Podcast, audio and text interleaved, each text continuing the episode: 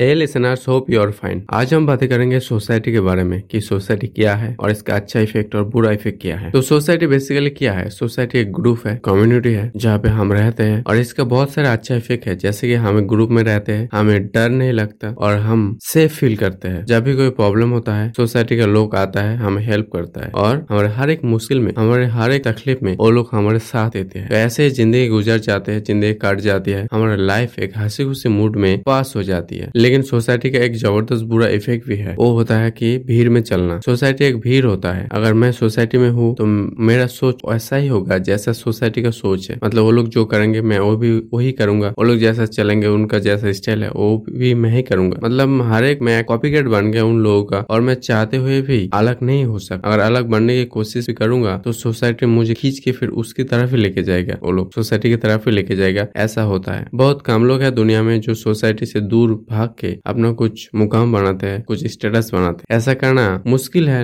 लेकिन बहुत ही मुश्किल मुश्किल है, लेकिन होगा। अगर तुम कर, करना चाहते हो तो ऐसा तुम कर पाओगे कि सोसाइटी का सोच से हट के तुम अपना खुद सोचो। तो यही एक क्रैप मेंटेलिटी रहता है सोसाइटी में। अगर तुम आगे बढ़ने की कोशिश करोगे, उनसे आगे सोसाइटी से आगे तो लोग तुम्हें नीचे खींच लेगा और उनके साथ ही रहने को लिए बोलेगा। तुम्हें कभी आगे बढ़ने के, वो लोग चाहेगा नहीं कि तुम आगे बढ़ो। ऐसा होता है सोसाइटी में। तो सोसाइटी का एक अच्छा इफ़ेक्ट है और एक बुरा इफ़ेक्ट भी है। बहुत सारे भी बुरा इफ़ेक्ट है। तो आप यहाँ पे सोल्यूशन क्या है? तुम्हें क्या करना है? तुम्हें सोसाइटी में रहना है, जो अच्छा चीज़ है उसको ले लो। लेकिन अपना काम अपना मर्ज़ी से करो। जो तुम्हें करने का मन कर रहा है, तुम वही करो। सोसाइटी के पीछे मत भागो, ठीक है? सोसाइटी में रहो एक ग्रुप में, ताकि तुम सेफ़ फील करो। दूसरी तरफ़ तुम सोसाइटी का बात मत सुनो। सोसाइटी का जो करियर बहुत सारे लोग सोसाइटी का जो करियर चुनते हैं, उसको मत चुनो। बस अपना दिल की सुनोगे तुम्हारा दिल क्या चाहता है, और उसके हिसाब से डिसीज़न लो। ऐसा अगर करोगे तो तुम आगे बढ़ोगे। सोसाइटी का जो सोच है, उससे ज़्यादा तुम आगे बढ़ जाओगे। आज के लिए बस इतने थैंक यू कल हम फिर मिलेंगे।